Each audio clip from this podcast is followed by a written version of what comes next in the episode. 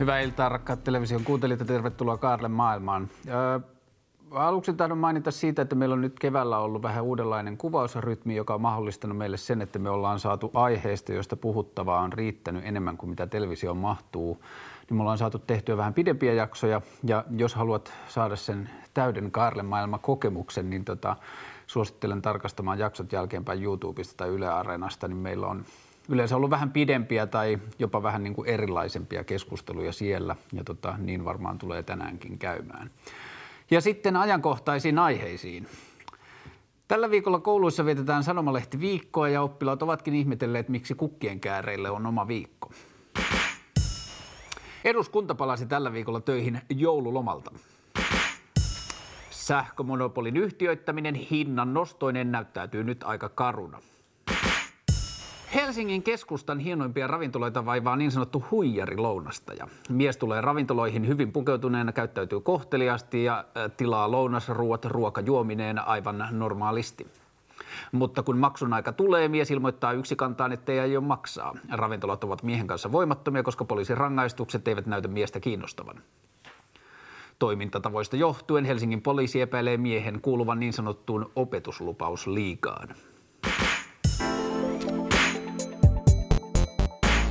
Tämän päivän pääavauksemme käsittelee aihetta, jossa ehkä tota, suurimpana haasteena on tässä niin tota, jonkinlaisessa niin tota, ohjastajan pallolla suitsista kiinni pitäminen on nimittäin niin tota, sen verran tässä, tässä tapauksessa kirjaimellisesti aivoja kutkuttava aihe, että joutuu oikein niin kuin tarkasti miettimään, että mistä kaikesta tänään keretään ja halutaan puhua.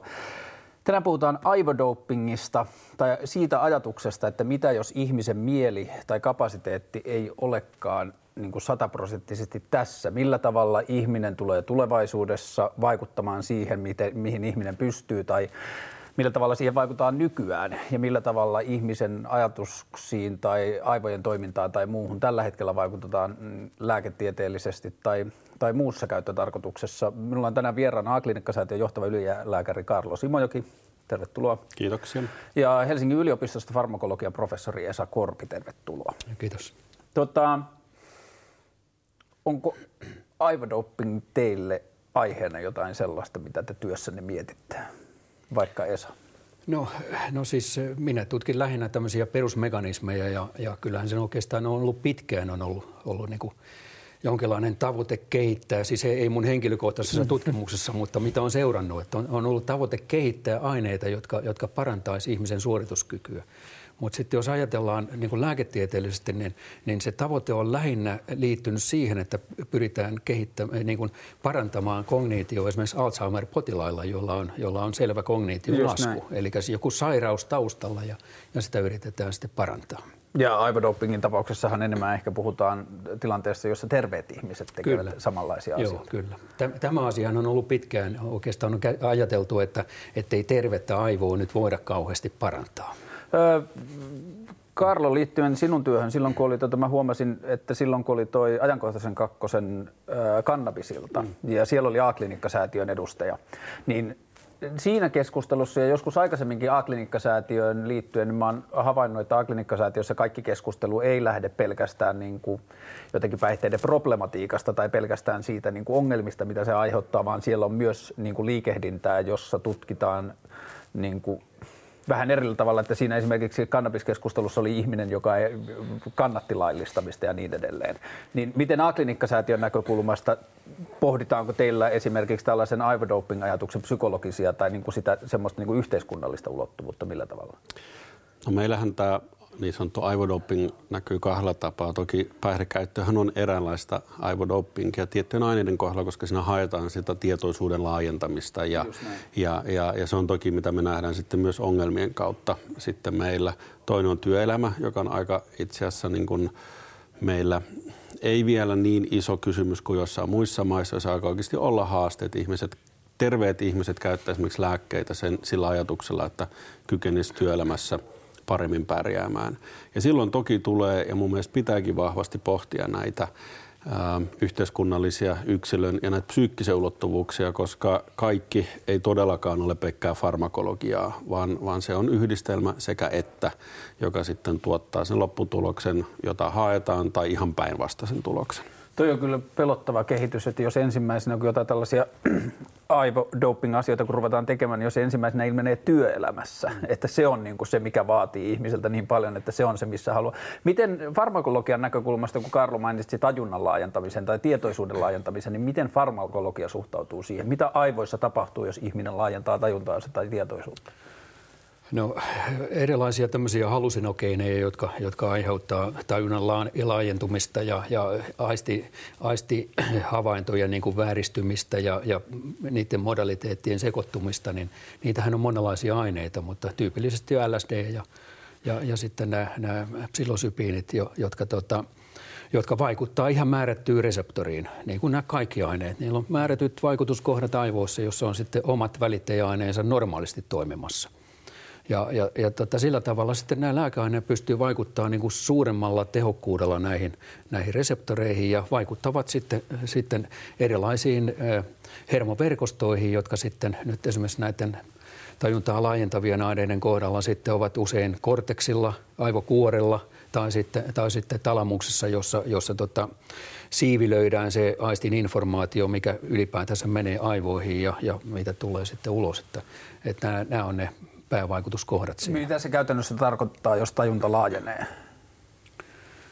No varmastikin se tar- tarkoittaa sitä, että, että, että, että nämä aivojen, aivosolujen ja verkostojen väliset yhteydet muuttuu.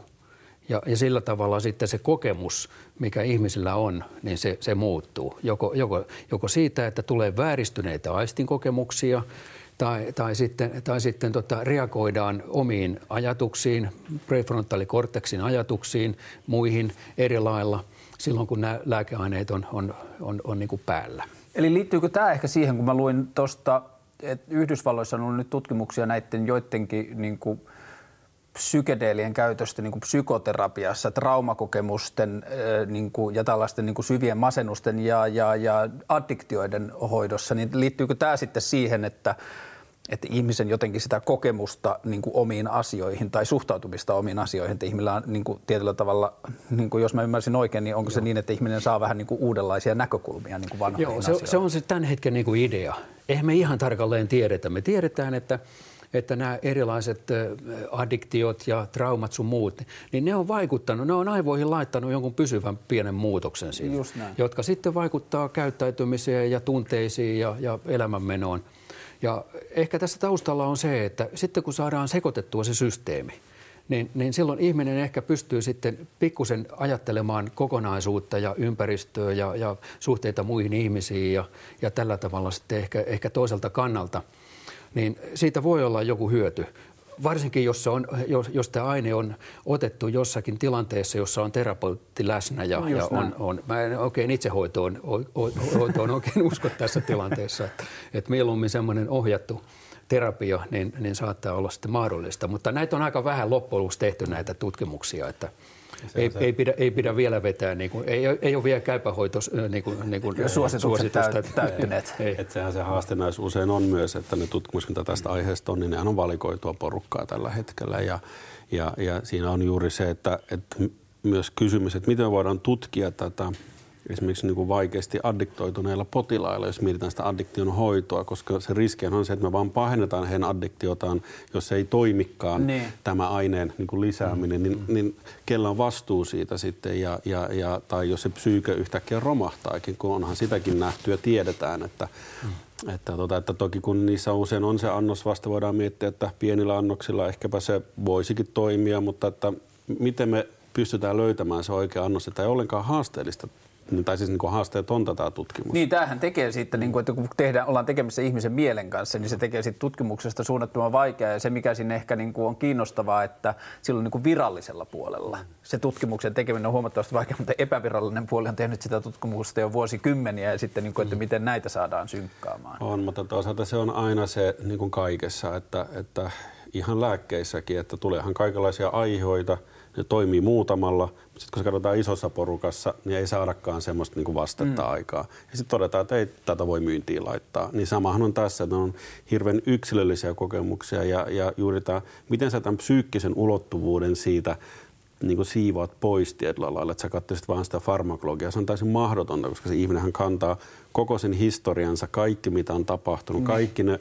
niin kuin ajatukset ja tunteet mukana siinä hetkessä, kun hän ottaa jotain ainetta ja kokee jotain saavansa siitä. No, miten sä näet päihdepolitiikan kannalta katsottuna tuota asiaa, että jos, jos sitten on tutkimustilanteita, joissa niissä on selkeästi ihmisille hoidollista hyötyä ja se auttaa addiktioihin tai traumojen hoitoon tai muuta, niin onko se sitten Miten sä suhtaudut päihdepolitiikkaan kokonaisuutena, että onko päihdepolitiikka sillä tavalla ennaltaehkäistä, että jos sillä on potentiaalia negatiiviseen vaikutuksiin, niin se on parempi sitten niin kuin kieltää kokonaan? No onhan meillä kannabinoidikin tullut kivuhoitoon. Niin, et, et, et, et, en, en mä näe sitä lähtökohtaisesti noin, että et kyllä toki niin kun, niin kun mehän ei tiedetä. Ja, ja, ja, ja tutkimuksen ja tieteenhän yksi tehtävä on löytää uusia avauksia ja uusia asioita, että tuntuisi aika hurjalta kieltää kaikki tavallaan varu, vaan varuille, että ei, ei löydettäisi. Mutta että se on vaan, tämä on tosi haastavaa mm. vaan, koska tässä usein – ja varsinkin silloin, jos mennään sillä, mitä sä alussa koskettelit, sitä terveiden ihmisten aivojen niin kuin, niin kuin sörkkimiseen, niin, niin silloinhan ei pyritä esimerkiksi addiktiota tai traumaa parantamaan, niin, vaan saamaan lisää tehoja irti. Ja kyllä mua vähän mietityttää se, että, että mikä siinä on sitten se niin kuin lopputulema, että jos revitään vaan tehoja lisää ihmisistä ja, ja kääntyykö se itseä vastaan, että sitten työnantaja jatkossa vaatii työsopimuksessa, että rupeat nyt syömään tätä ainetta, niin työtehot kasvaa näin ja näin paljon ja, ja kohta meillä on niin kuin hirveä joukko loppuun palaneita ihmisiä, että, että, että nämä, nämä ei ole ollenkaan niin kuin yksinkertaisia. Entä nautinnon rooli tässä keskustelussa? No mä en tiedä mitä tota, niin kuin aivodopping ja nautinto liittyy yhteen. Siis se tarkoitan niin. sitä, että jos joillakin näillä niin kuin yhdisteillä tai aineilla on vaikutus, joka tuottaa miellyttäviä tunnekokemuksia tai muuta, ja käsittääkseni alkoholin yksi suurimmista syistä on just se, että ihmiset hakee näitä kokemuksia. Ainakin vähän aikaa. Niin, ainakin, ainakin kello 11 asti. niin, kyllä. niin m- miten sä niin kuin päihdepolitiikan kanssa työskentelevänä suhtaudut tähän ulottuvuuteen? No tota,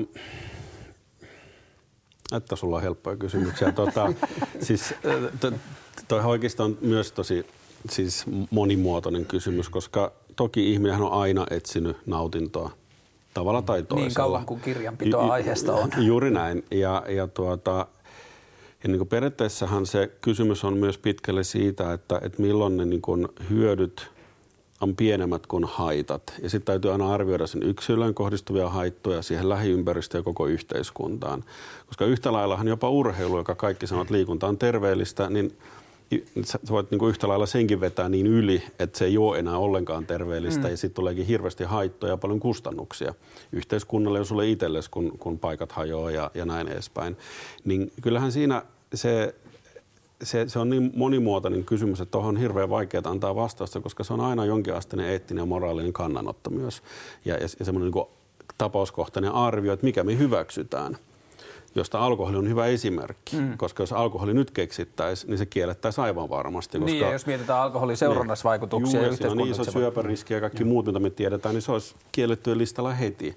Mutta kun kulttuurillisesti nyt on vaan tässä yhteiskunnassa näin tiiviisti, niin niin eipä sitä nyt kielletä, vaikka kaikki tota, sitä puoltaisi periaatteessa, niin tämä on aina, kun tähän liittyy sitten taas se koko kulttuuri ja se koko yhteiskunnan rakenne ja asenteet, että mm. mikä sitten on hyväksyttyä ja mikä ei ja kuinka paljon me siedetään yhteiskuntana, että nämä on, en, niin kuin, että, niin kuin tuota pitäisi kysyä jotain poliitikolta, että mihin se raja vedetään sitten. Te, mä luulen, että poliitikot varmaan heittäisi palloa taas teille päin. Esalle, mulla on hyvä ystävä, joka, tota, jonka kanssa mä keskustelin tästä aiheesta aikaisemmin. Ja ystävälleni oli rankka elämänjakso muutama vuosi sitten ja niin kuin, mä en tiedä sanotaanko se, että sairastui maniaan vai sai tällaisen niin kuin, maanisen kohtauksen, niin. joka sitten ajautui ihan psykoosiin asti ja päätyi niin kuin mielenterveyslaitokseen ja, ja, ja se oli hyvin rankka ja niin kuin läheisille ja ympäristölle hyvin rankka ja monipolvinen prosessi ja niin edelleen. Ja nyt tästä tapahtumasta on muutama vuosi ja me keskusteltiin hänen kanssaan ja nyt se sanoi, että hänestä on ruvennut tuntumaan, että ne lääkkeet, jotka hänet pelasti silloin siitä, niin kuin siitä pahimmasta ketjusta ja siitä täysin niin kuin irtiolemisen tunteesta ja kaikesta siitä, niin hänestä tuntuu, että tietyt asiat ja se puhuu kevätauringosta. Ja että se puhuu siitä, että hänellä on semmoinen kokemus, että kevätaurinko ja sen tuoma jonkinlainen riemun ja onnen tunne ei tunnu enää samanlaiselta, mitä se tunnu, tuntuu ennen sitä. Ja eh, hän sanoi, että niin kuin kokemuksellisesti se tuntuu vertautuvan niihin asioihin, mitä kehossa tapahtui silloin, kun hän aloitti sen lääkityksen. Että siinä on jotakin sukua sille, että sieltä on leikkaantunut jotain tunnekokemuksia pois ja muuta. Ja hän sanoi niin kuin yrittäneensä tutkia ja selvittää sitä, että mikä on lääketieteen tai farmakologian suhde siihen, että jos näin käy, että jos ihminen kokee, kokee, että tiettyjä asioita tai lääkityksen johdannaisena jää, tuntuu jäämään pois, niin onko olemassa sitten jonkinlaisia prosesseja tai lääkityksiä tai muuta, jolla sitä voidaan varovasti tutkia, että voidaanko sitä palauttaa sitä kokemusta siihen, minkälaisena se on ollut? Niin pitäisi varmaan tietää, mitä lääkkeitä on käytetty. Ne on vähän, vähän, niitä, on, niitä on monenlaisia lääkkeitä, mitä on, mitä on maniahoidossa tällä hetkellä käytettävissä, mutta tuota, osa niistä on semmoisia, jotka, jotka estää esimerkiksi dopamiinisysteemeitä ja, ja dopamiinisysteemi on, on, on yksi tärkeä osa tämmöistä palkkiorataa, jota mm. kautta kaikki, kaikki tämmöiset niin kuin positiivisen palkkion tuntemuksen aiheuttavat lääkkeet vaikuttaa. Jopa, jopa hallusinogeenit vaikuttaa jonkin verran tähän do, dopamiinirataan, vaikka mm. niiden päävaikutuskohdat on muualla. Eli tätä kautta tietysti voi osa siitä, siitä asiasta, tämmöisestä kokemuksesta jäädä sitten leikkautua pois. Ja, ja sen takia ehkä osa näistä lääkkeistä on semmoisia, joita, joita ihmiset ei hirveän mielellään käytä. Ne ei missään nimessä ole sitten tämmöisiä niin addiktoivia lääkkeitä. Mutta tota, ne on, ne on usein, usein aivan loistavia sitten tämän henkilön pelastamiseksi. Mm. Ja tämä mun kliininen kokemus kanssa, niin kun, että se itse asiassa iso haaste on juuri se, että, että kun niiden tehtävähän on leikata ne ääripäät pois. Niin. Ja, ja, ja se, että, että silloin kun etitään sitä sopivinta tasoa, niin sehän on alkuvaiheessa yleensä vähän korkeampi kuin esimerkiksi vuosien tasaisen vaiheen jälkeen. Silloinhan voidaan lähteä ja. laskemaan nyt annokseen. Silloin se tavallaan niin kuin alue, se harmaa alue kapenee koko ajan. Mutta että toi on yksi oli niitä isompia kliinisiä haasteita, että miten saada ihminen sitoutumaan hoitoon, kun hän saa juuri tuon oivallukseen ja tunteen, että muuta leikkautuu tietyt mm. mm. asiat, mihin mä oon tottunut, niin pois. Mutta siinä ei auta muu kuin miettiä sitten, että no kumpi on parempi, se mania ja psykoosi vai se, että se kevätaurinko ei tunnu ihan samalta mehän ei tiedetä, että voiko olla, että muutaman vuoden kuluttua se annos on jo, voidaan saada niin pieneksi, että se ei enää niin kuin leikkaa sitä kevätauringon tunnetta pois, sitä iloa, mitä se tuottaa, mutta riittää estämään sen manian syntymisen. Onko, onko mä ymmärtänyt oikein, että mania tai psykoosi tai tämmöinen asia, että siinä on sellainen, että jos se tapahtuu, niin se synnyttää aivoihin ratoja, jossa se todennäköisyys toisintua kasvaa. No tämä on tämä yksi teo, teoria. Että, Et se on toistaiseksi vaan teoria? No se on teoria. Kyllä ne tietysti niin kuin potilaita seuraa, seurattu ympäri maailmaa ja on nähty, että, että ne niin kuin para, pahenee niin kuin kerta, kerran jälkeen aina kun tämmöinen, tämmöinen vaihe tulee, niin se on pahempi kuin edellinen. Ja, ja sillä tavalla sitten on ajateltu, että nimenomaan siellä on muuttuneita ratoja – ja, ja onko tästä seurausta siitä, että, että on, on jotain varhaisia kokemuksia tai jotain virusinfektioita tai, tai jotain, jotain geneettisiä pieniä muutoksia, jotka on sitten tehneet tämmöisen altistuksen, mm. joka sitten mahdollisesti joillakin ihmisillä pienellä prosentilla sitten, sitten niin kuin aikaan saa tämmöisen varsinaisen sairauden.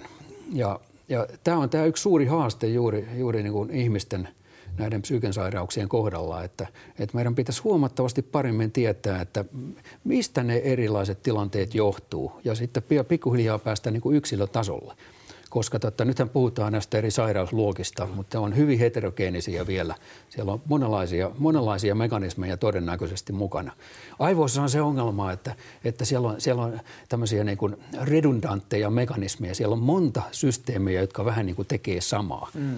Ja, ja, ja sitten jos jossain on pientä vikaa, niin voi olla, että siitä aiheutuu jollakin henkilöllä ongelmia, mutta toiselle ei. Tästä me puhuttiin vähän ennen kuin kamerat lähti rullaamaan siitä, että kuinka hyvin pystytään mallintamaan ja tutkimaan sitä, mitä aivoissa tapahtuu tiettyjen asioiden yhteydessä, niin kuin on ne sitten tunteita tai jotakin tämmöisiä myrskyjä tai jotain muuta. Mitä jos puhutaan farmakologian tutkimuksesta ja tästä niin kuin lääketieteestä, niin minkälaisia kiinnostavia tekniikoita tai prosesseja tai tutkimustapoja teidän käsityksen mukaan on tulevaisuudessa tulossa, että opitaanko ihmisen aivojen toimintaa mallintamaan paremmin, tai onko jotakin niin kuin lupauksia tai näkyjä siitä, että tässä jotenkin pystytään kehittymään lähiaikoina? Joo, tässä on, tässä on erittäin monta erilaista tasoa. Yksi taso on ihan, ihan tota, oppia tunteen esimerkiksi hiiren aivot – ja nämä hermosolujen väliset yhteydet mm. ja tämmöiset, joka, joka on aivan valtava projekti. Että tätä ympäri maailmaa nyt tehdään parhaillaan. Sitten paljon suurempi tasa on sitten ihmisen aivot, jota, jota myöskin on alettu nyt tällä hetkellä tekemään. Et kun tiedä, tiedetään nämä yhteydet, ja, ja niiden säätely, niin silloin me tiedetään huomattavasti enemmän. Voidaan rakentaa sitten tämmöisiä niin kuin, ä, tietokonemallinnuksia, miten aivot pelaa ja, ja, ja mitä erilaisista hermoverkostoista sitten tulee ulos. Ja pikkuhiljaa ehkä, ehkä osataan sitten tarkemmin niin kuin katsoa erilaisten, erilaisia sairauksia omaavien ihmisten aivoja ja, ja niitä vertailemalla ja, ja saada sitten parempia diagnooseja, täsmällisempiä. Ehkä, ehkä jaotella nämä sairaudet sillä tavalla, että löytyy sitten, sitten niin kuin paremmat lääkkeet tai muut keinot. Niitä muita keinojakin voi tulla pikkuhiljaa. Nythän kokeellisessa, Mitä tällaiset keinot voisi olla? No nyt tällä hetkellä kokeellisessa tutkimuksessa pystytään jo aika hyvin erilaisia hermosolupopulaatioita joko, joko inhipoimaan, siis estämään niiden toimintaa tai sitten aktivoimaan. Ja, ja ne, on, ne on toisaalta aika uskomattomia hommia, mitä voidaan tehdä niin kuin hiirillä ja rotilla. Eli toisin sanoen ihminen saadaan niin kuin vaikka tuntemaan surua ja itkemään jollakin impulssilla. No ei se nyt varmaan kovin, kovin helppoa, mutta ehkä voidaan kuvitella, Joo, että joskus näin. saadaan. Niin kuin, että tämä on toivo, se toivo, analogia tietyllä tavalla. Joo, toivottavasti asia, asia niin kuin menee jopa siihen suuntaan, että voidaan ihmisillä tehdä vastaavia muutoksia, mutta, mutta kyse, kyse ei ole niin kuin terveen ihmisen muuttumisesta, vaan, vaan nimenomaan sairauksien, korjaamisesta. sairauksien korjaamisesta. Jos puhutaan takaisin tästä aivodopingista, niin minkälaiset ainet tai aineryhmät tai niin kuin ilmiöt, Karlo, sun mielestä on merkityksellisimpiä tässä niin kuin keskustelussa? Millä ihmiset douppaavat aivojaan? No varmaan ehkä näitä niin kuin tunnetuimpia on erilaiset stimulantit, että olipa se sitten kofeiini, jota itsekin tulee juotua aika paljon, tai, tai sitten tota, niin kuin stimulantit, kuten niin kuin amfetamiini ja sen johdannaiset, niitähän kautta aikojen Niitä käytetty. vähemmän sinulla. Joo, ni, ni, niitä on onneksi ei, ei yhtään, mutta että, et, et sehän on ollut kautta aikojen ja, ja kyllähän me tiedetään, että eri sodissa on käytetty niitä niin kuin ihan systemaattisesti. Ja, Vietnamissa oli käsittääkseni aika laaja heroini. Joo, ja kyllä kotimaassakin on sotien aikana niitä käytetty. Jotta Mitä Suomen sodissa on käytetty? No amfetamiinia on, on, on käytetty, jotta saadaan sitten myös ihmiset jaksamaan ja, ja, ja keskittymään. Ja sehän Jos se nyt siinä... uusi sota, niin käyttäisivätkö Suomen sotilaat amfetamiinia? Mä luulen, että sodassa ei kauheasti ole sääntöjä, valitettavasti. Niin. Sen takia toivotaan, että ikinä tule sotaa. Niin. Mutta että et, et sitten tietenkin on, on, on, myös paljon näitä niin kuin, niin kuin ahdistuneisuus- ja masennuslääkkeitä, joita on käytetty nyt juuri sillä ajatuksella, että, että sillä voidaan sitä stressitasoa laskea ja sitten ollaan sosiaalisempia ja ja sillä lailla niin kun, kun kuitenkin nykypäivänä ihminen joutuu kohtamaan ihan erilaista sosiaalista, niin kuin, miten sanoisi, painetta ja hälyä ja kaikkea niin kuin, mitä aiemmin. Et, et koko ajan pitää olla ystävällinen ja hymyillä, olla tiimityöskentely, olla sitä sun tätä. Ja, ja se on, ei, ei, ei se kaikille ole luontaista. Et ei kaikki pysty istumaan tossa ja, ja rennosti kamera edessä mm. niin kuin jutustelemaan, vaan se on olla todella pelottava tilaisuus jo se, että sä joudut jossain tiimissä puhumaan jotain monen ihmisen edessä, niin, niin tämä on niitä, mitä ehkä näkyy sitten esimerkiksi Jenkeissä aika paljonkin jo, että sitten määrätään ei niin kuin ahdistuneille eikä masentuneille niin näitä lääkkeitä. juttuja tällaisia. No ne on sitten taas toinen juttu. Eli, okay. eli, eli, se on taas näitä rauhoittavia, ne ei kyllä aivan, ne, ne ei kyllä aivodopingia ole, että päinvastoin. Mutta niin kuin, eikö joitain rauhoittavia ihmiset ole niin kuin, Juu, juu, just tällaisten, niin kuin tällaisten jännitystilanteiden joo, ja muiden Joo, mutta nehän, on, niin kuin, nehän sulkee aivoja aika tehokkaasti. Että, tota, mutta tietyllä tavalla, jos ajattelee sitä suoritusta, niin sitähän voidaan no. ajatella dopingin käytönä siihen, että jos ihminen pystyy, pystyy joo, esimerkiksi ottaa mutta siinäkin on, Joo, mutta että, mä sanoisin näin, että, että se tota, kyllä rauhoittavilla eli benzodiazepinilla on yleensä aina aika negatiivinen vaikutus suorituskykyyn kuitenkin okay. pidemmän päälle. Että se saattaa ihan lyhytaikaisesti vaikuttaa, mutta että juuri nämä niin kuin masennus- ja niin kuin asetuslääkkeet on sitten taas semmoisia, joilla pyritään niin kuin nostamaan sitä suoritustasoa. Mutta että se riski, mikä tässä toki on, kun, kun nyt täytyy puhua, kun niin kuin Esa ei usko siihen tota, itse testaamiseen ja näinhän se on, niin, niin, niin, niin siinähän tuli keskustelussa se, että mehän ei tiedetä kukaan meistä, mikä meidän geneettinen – tavallaan profiili on. Sitten sä lähdetkin kokeilemaan jotain ainetta ja se aiheuttaakin just sulle esimerkiksi todella nopeasti riippuvuuden, eli että sun genetiikka on semmoinen, että sä oot sille niin altis, mm. tai se aiheuttaa sulle vaikeita niin kuin psyykkisiä ongelmia tai jotain muuta. Tämä on riski, jonka jokainen ottaa käyttäessään niin kuin että olipa kyse nyt alkoholi tai olipa jopa kofeiini, kun jotkut voi saada rytmihäiriöitäkin jo pelkästään siitä, että on niin herkkiä, että ei kestä sitä kofeiinia.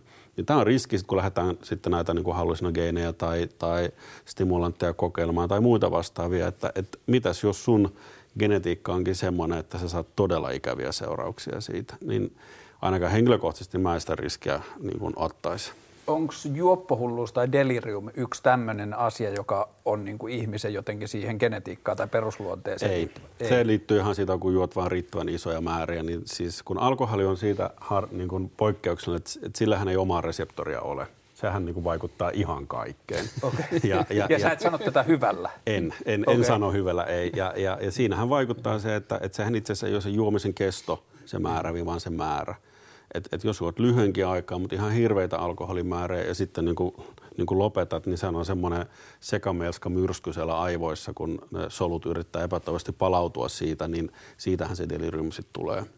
Jos mietitään alkoholia farmakologisesti, jos laitetaan alkoholi joidenkin, niin kuin, mä en osaa edes sanoa, mutta vaikka kymmenen käytetyimmän päihteen joukkoon ja laitetaan niin sanotusti sokkotestinä, että tutkitaan sitä vain aivojen kautta, niin millä tavalla alkoholi suhtautuu – niihin aineisiin, jotka on niin kuin huumausaineeksi luokiteltu. Että onko niissä jotain merkittävää? Onko olemassa jollakin tavalla nähtävä selkeä logiikka siinä, miksi alkoholi on laillinen ja nämä muut ei?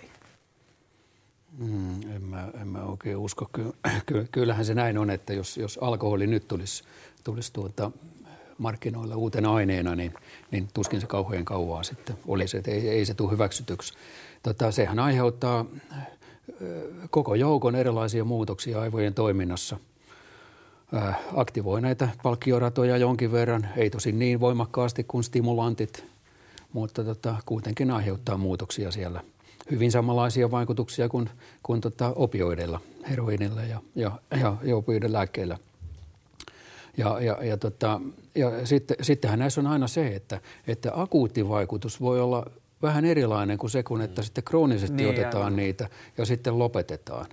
Että alkoholihan normaalisti se lamaa keskimäärin koko aivojen toimintaa, kun otetaan tämmöisiä niin kuin farmakologisia kunnon annoksia.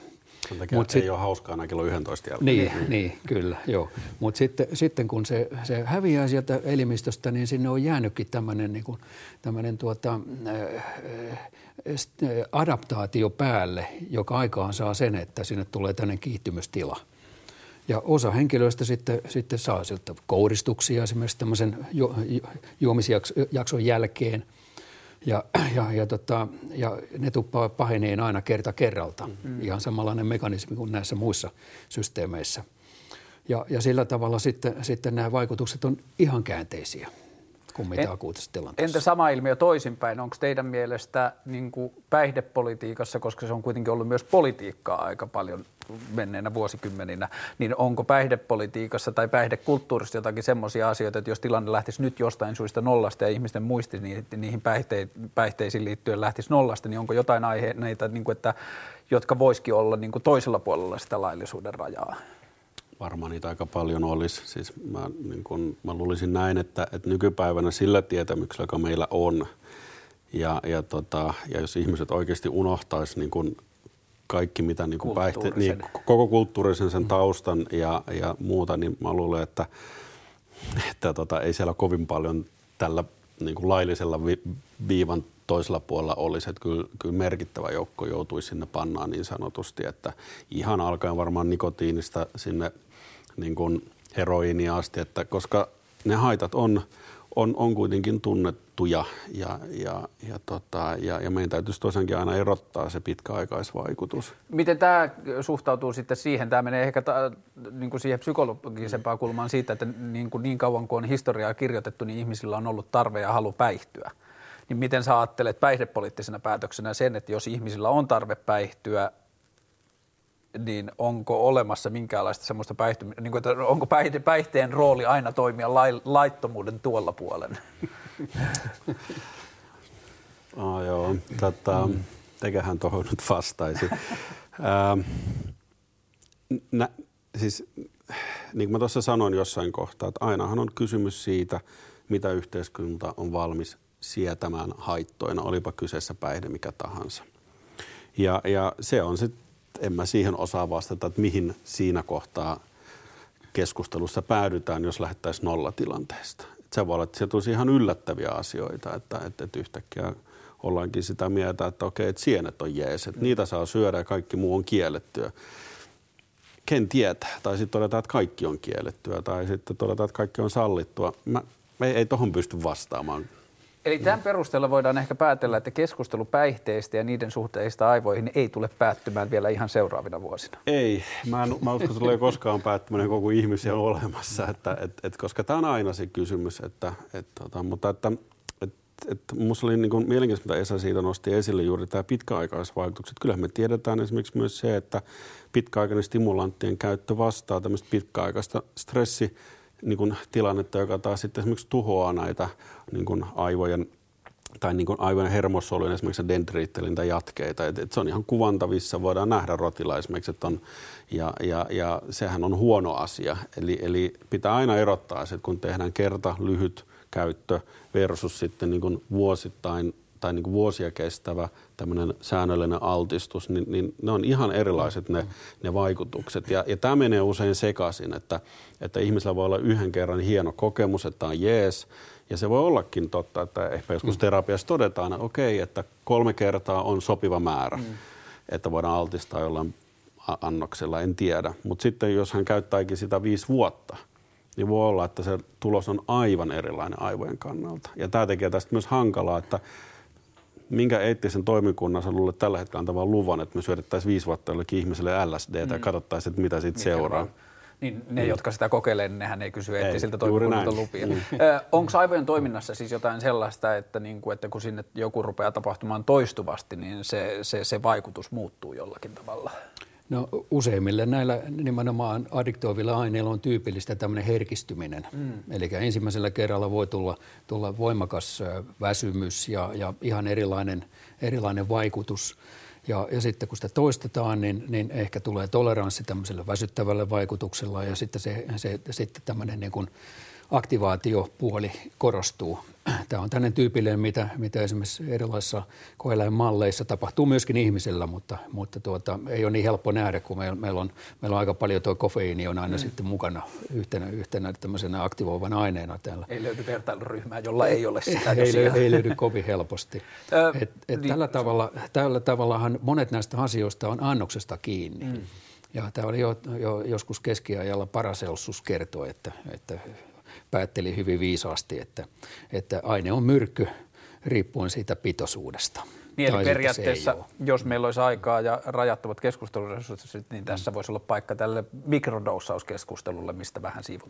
Vielä mm. lopuksi niin kuin farmakologian näkökulmasta, minkälaisia kulttuurimuutoksia tai uusia keskustelunavauksia tai mitä sinulle luulet tapahtuvan niin kuin aivo- ja ehkä aivodoping-asiassa seuraavan 10, 15, 20 vuoden päästä, että on, tai sisällä, että onko näkyvissä jonkinlaisia niin kuin kulttuurisia kehityssuuntia, mitä alalla tapahtuu? Niin, tämä ei ole myöskään ihan helppo, helppo kysymys, mutta, Siksi mutta se on tämä, tietysti niin kuin, Suomihan avautuu koko ajan kansainväliselle yhteisölle enemmän ja enemmän ja, ja täällä tulee varmasti erilaisia ideoita miten, miten elämää vietetään ja niihin liittyy sitten usein sitten erilaiset, erilaiset nautintoaineet. Että ehkä tämä pikkusen laajenee tämä paletti, mitä täällä, täällä käytetään. Ja, ja toisaalta voisi ajatella, että, että sitten vastapuolella tulee kuitenkin sitten semmoinen määrätynlainen järki, että ihmiset rupeaa pitämään enemmän sitä huolta mm. ruokailustaan, että he saavat unta, jos käytetään paljon stimulaatteja, unesta ei tule yhtään mitään, jolloin, jolloin suorituskyky sen, sen sijaan vaan laskee. Ja, ja sitten on tietysti liikunta on hyvin tärkeää, että, että sillä tavalla saadaan, saadaan tuota, aivot pidettyä kunnossa ja, ja elimistö muutenkin terveenä. Et, et ehkä tässä on niin kuin kaksi puolia. Voi olla, että, että osa, osa ihmisistä sitten turvautuu enemmän näihin helpompiin, eli, eli aineisiin ja, ja sitä kautta tuotuun tämmöiseen niin kuin, käyttäytymiseen ja, ja tunteiden ja, ja elämän muutoksia, ehkä suorituskyvyn muutoksiin – ja osa taas sitten niin kuin kieltäytyy kokonaan mm. näistä ja, ja pyrkivät sitten niin kuin parantamaan omin keinoin. Jooga ja tämmöiset keinot varmasti on aika hyviä sillä tavalla, meditaatio. että niin meditaatio, sillä tavalla, että, että aivot pysyy kunnossa ja, ja, ja ihminen pystyy siinä sitten tarkkailemaan vähän samalla tavalla kuin näitä, en nyt, en nyt sano, että se on niin hallusi, hallusinointia, mutta, mutta kuitenkin vähän samalla tavalla pikkusen etäämältä tarkkailla itseensä, että mitä, mitä kehossa tapahtuu ja, ja kuinka tässä pärjätään. Toi oli hyvä pointti, että mä on siis 33, kohta 34 vuotta tarkkaillut suomalaisten alkoholin käyttöä siitä näkökulmasta, että mä en itse juo ollenkaan. Ja tota, semmoinen asia, mitä mä oon viime viikolla tai viime aikoina paljon miettinyt, mihin säkin vähän viittasit. Mulla on semmoinen kokemus, että suomalaiset on tietyllä tavalla ulkoistanut sen alkoholikulttuurin yhteiskunnalle ja sen suhteet siihen. Että hirveän harvoin mä niin näen ihmisten pohdiskelevan omaa suhdettaan mm. alkoholiin ja mikä olisi se optimaalinen käyttömäärä ja niin edelleen ja enemmän vaan sitä, että mennään niin kuin niin. tietyllä tavalla sen kulttuurin mukana niin kuin jollakin tavalla annettuna. Mut, näin, ja mun täytyy ehkä tuohon jatkaa, toki kun sitä aivodopingista puhuit, että kyllä mä toivoisin myös sitä, niin kuin, että pohdittaisiin, että, että onko oikeasti pakko käyttää kaikkia mahdollisuuksia mm. sen niin kuin suorituskyvyn niin kuin parantamiseksi, että, että tota, kyllä ihmisille pitää jättää tavallaan se tietty niin kuin reservi ja, ja, ja myös se oikeus siihen, että ei aina tarvii 110 prosenttia niin, repiä. Et, et, et kyllä se on huolestuttavaa, koska kyllä nyt vaan nykypäivänä tuntuu, ja, ja että et, et mitä enemmän saadaan tehoa irti, niin kyllä niitä joku keksii käyttää sitten ja siitä tuleekin sitten tavallaan se uusi standardi. Ja mitä tämä tarkoittaa sitten niille, joilla ei välttämättä ole sitä mahdollisuutta tai ellytyksiä saada niitä tehoja irti. Mm. Eli, eli, eli silloin niin kuin he taas myös yhä suurempi osa meidän väestöstä saattaa niin kuin marginalisoitua, kun eivät pysy tässä kelkassa mukana. Niin, ja to, siis se, mihin viittasit alussa, niin toivotaan, että jos tällainen aivodoping-kulttuuri jollakin tavalla niin kuin nostaa päätään, niin se ei ainakaan olisi niin kuin markkinatalouden ja työelämän ehdoilla, että siihen olisi jotkut ihmisestä itsestään lähtevät syyt.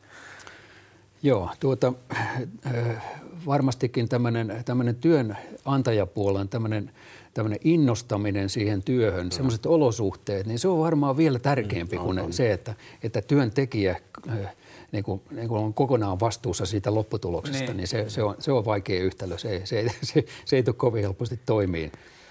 Kiitoksia Esa ja Karlo vierailusta ja Kiitos. kuten keskustelusta Kiitos. huomaamme, niin tämä on niin iso pooli, että tätä varmaan voi kevään aikana vielä tavalla tai toisella jatkaa. Yksi, mikä minua on kiinnostunut paljon, mistä tänäänkin olisi voinut puhua, on nämä niin kuin mielenterveysongelmat ja niiden medikalisaatio ja se, että mitkä on niin kuin elämän vaihtelua ja mitkä on oikeasti sairauksia ja ongelmia.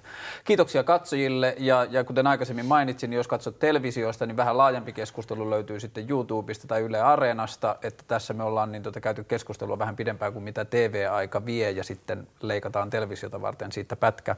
Ja ensi viikolla taas uuden aiheen parissa. Kiitoksia ja hyvää illanjatkoa.